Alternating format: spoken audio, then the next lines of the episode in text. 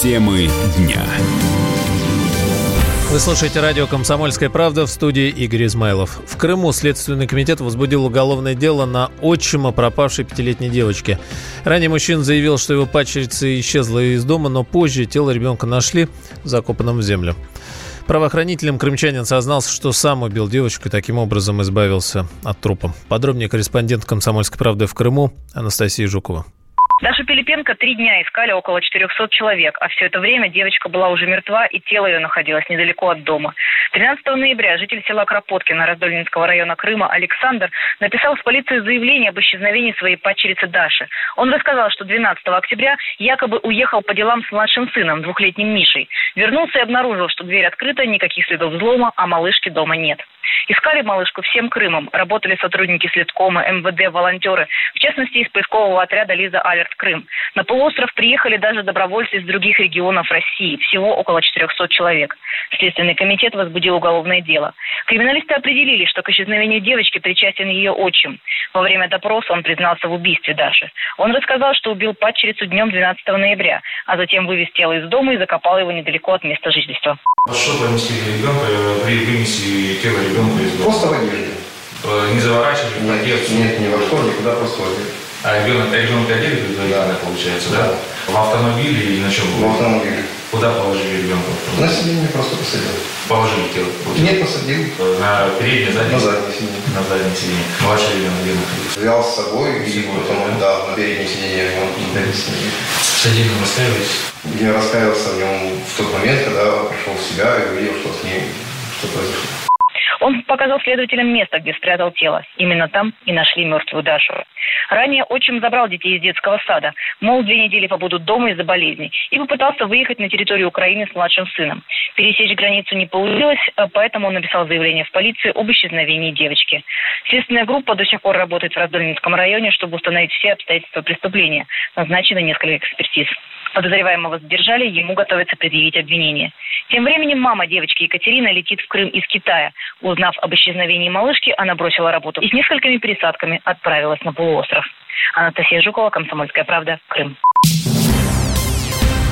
Запрет гостиниц в жилых помещениях, оказывается, не распространяется на посуточную аренду квартир, заявил зампред Думского комитета по ЖКХ Сергей Пахомов. Он говорит, что в постановлении правительства речь идет исключительно о гостиничных услугах. Я не очень понимаю, с чего это взяли. У нас все-таки имущественные права в стране вот так просто нельзя ограничивать. Если ты сдаешь квартиру и официально твоя деятельность соответствующим образом зарегистрирована, то никто не запретит тебе ее сдавать на любой срок, потому что это твое имущество. Это можно ограничить. Для этого нужны решения, которые, о которых я пока не слышал. А что касается размещения хостелов в э, жилых помещениях, то об этом мы законопроект приняли. И в его развитии там соответствующие тоже нормативные акты дальше принимаются. Ну а все дело в том, что ранее СМИ сообщили, что Дмитрий Медведев э, будто бы законодательно запретил посуточную аренду квартир. Документ опубликован на официальном портале правовой информации. Там говорится, что жилое помещение в многоквартирном доме запрещено использовать для, цитирую, предоставления гостиничных услуг. Поправка не относится к заключению договоров найма жилого помещения на длительный срок, потому что при долгосрочной аренде жилья съемщик должен будет зарегистрироваться то там по месту пребывания, соответственно. Кроме этого, квартиры нельзя использовать, это понятно, для промышленного производства. А вот э, индивидуальные предприниматели могут работать дома, но, правда, только в том случае, если на них не жалуются соседи. Школьная учительница в Новосибирске собралась родить ребенка. Вся проблема в том, что сделать она это хочет от своего ученика. Уже ушла в декрет, несмотря на возмущение родителей других школьников, пообещала вернуться обратно на работу и учить детей дальше. Непонятно только чему. В теме разбиралась корреспондент «Комсомольской правды» Татьяна Соловова. Секс-скандал грянул в одной из новосибирских школ. Учительница забеременела от своего ученика, одиннадцатиклассника. Об этом КП Новосибирск рассказали возмущенные родители учеников, которым совсем не понравилась эта ситуация. Их там вообще непонятно, что творится, если честно. Там один педагог беременный а- от одиннадцатиклассника тоже. Да, она уже ушла в декрет сейчас.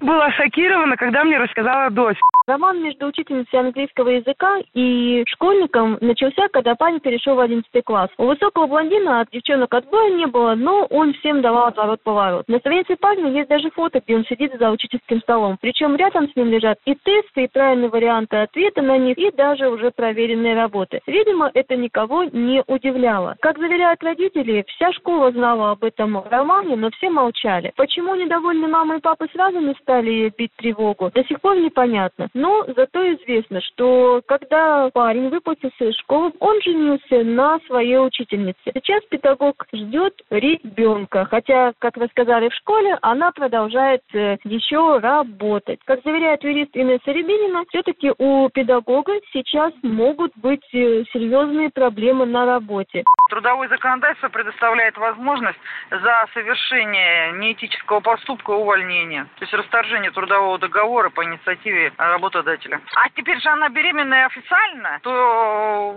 тут нужно проводить служебное расследование, естественно, обращаться в полицию. Может же и школа обратиться, не обязательно родители нужны мальчика. А также может провести эту проверку руками прокуратуры. По итогам проверки принять меры. Но здесь будет накладываться, что беременную тоже увольнять нельзя ни при каких условиях. Здесь будет конфликт законов. Ее вот уволить-то будет нельзя, если она официально стоит на учете, все. Уволит э, педагога или нет, э, до сих пор непонятно. Татьяна Соловова, «Комсомольская правда», Новосибирск. Инстаграм решил в России скрывать число лайков под постами. Таким образом, социальная сеть хочет сделать площадку менее конкурентной. Участвующие в тесте отечественные пользователи теперь не смогут видеть общее количество лайков и просмотров фотографий и видео, которыми поделились владельцы других аккаунтов. Но при этом человеку, разместившему фото или видеоролик ну, у себя, соответственно, своя статистика доступна будет. Ну, стоит сказать, что это социальная сеть, то есть Инстаграм этот эксперимент проводит не здесь впервые, а всего лишь его расширил до нашей страны. А раньше все это пробовали в Австралии, Бразилии, Канаде, Италии и некоторых других странах. В Инстаграме говорят, что исследование показало хорошие результаты. Ну и посмотрим, какие результаты оно покажет здесь, в России. Он прожил эти дни в томительном ожидании. Он считал каждую минуту. И теперь он возвращается. Он голоден и собирается утолить свою жажду. Его не остановить.